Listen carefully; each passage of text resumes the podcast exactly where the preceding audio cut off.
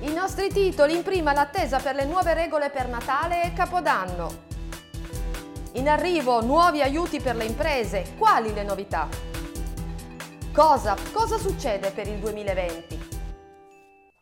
Buonasera, benvenuti al nuovo appuntamento con Ascom News. Subito in primo piano quali saranno le regole per Natale e Capodanno. Oggi il Consiglio dei Ministri con le nuove misure anti-Covid che saranno comunicate a breve.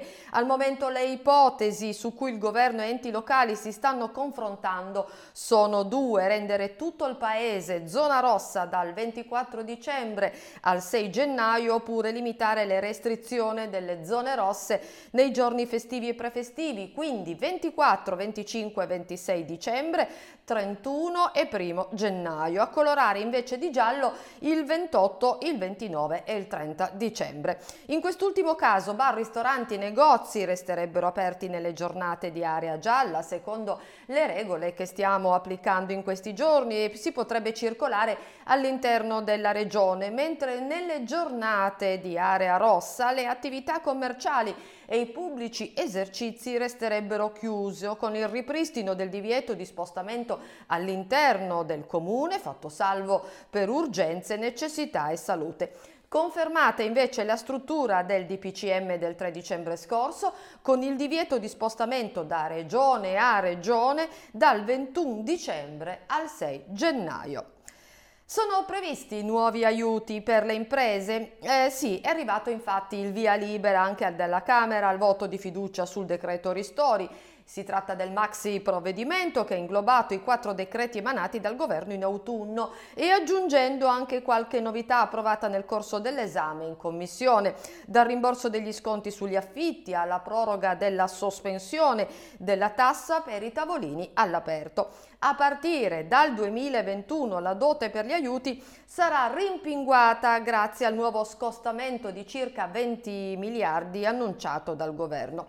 Riceviamo però molte segnalazioni in merito all'esenzione del pagamento IMU dello scorso 16 dicembre prevista dal decreto Ristori bis.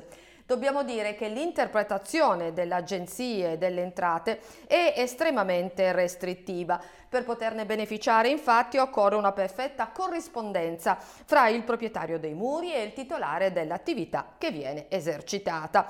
C'è l'esenzione ad esempio fra persona fisica e ditta individuale o fra società che esercita attività e che al tempo stesso è proprietaria dei muri. L'esenzione non spetta invece, e quindi l'IMU è stata pagata, se i muri sono di proprietà di uno dei soci della società.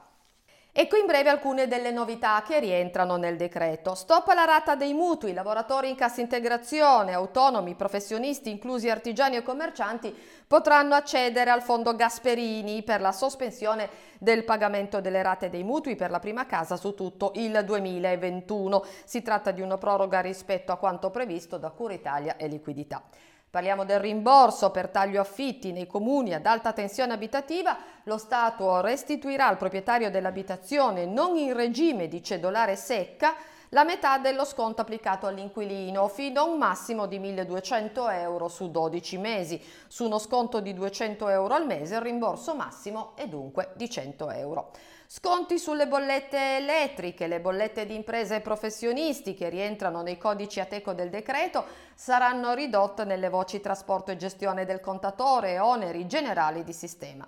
Decontribuzione per l'apprendistato nel 2021 per i contratti di apprendistato al primo livello è riconosciuto ai datori di lavoro con meno di 9 dipendenti uno sgravio contributivo del 100% nei primi 3 anni di contratti.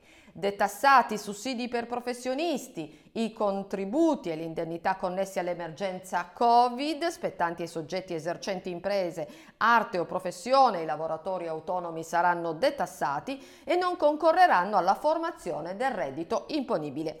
Niente TOSAP e COSAP, la sospensione della tassa per l'occupazione di spazi a repubblica e del canone per l'occupazione di spazi a repubbliche viene prorogata fino alla fine di marzo 2021. Via libera dunque i tavolini all'aperto di bar e ristoranti.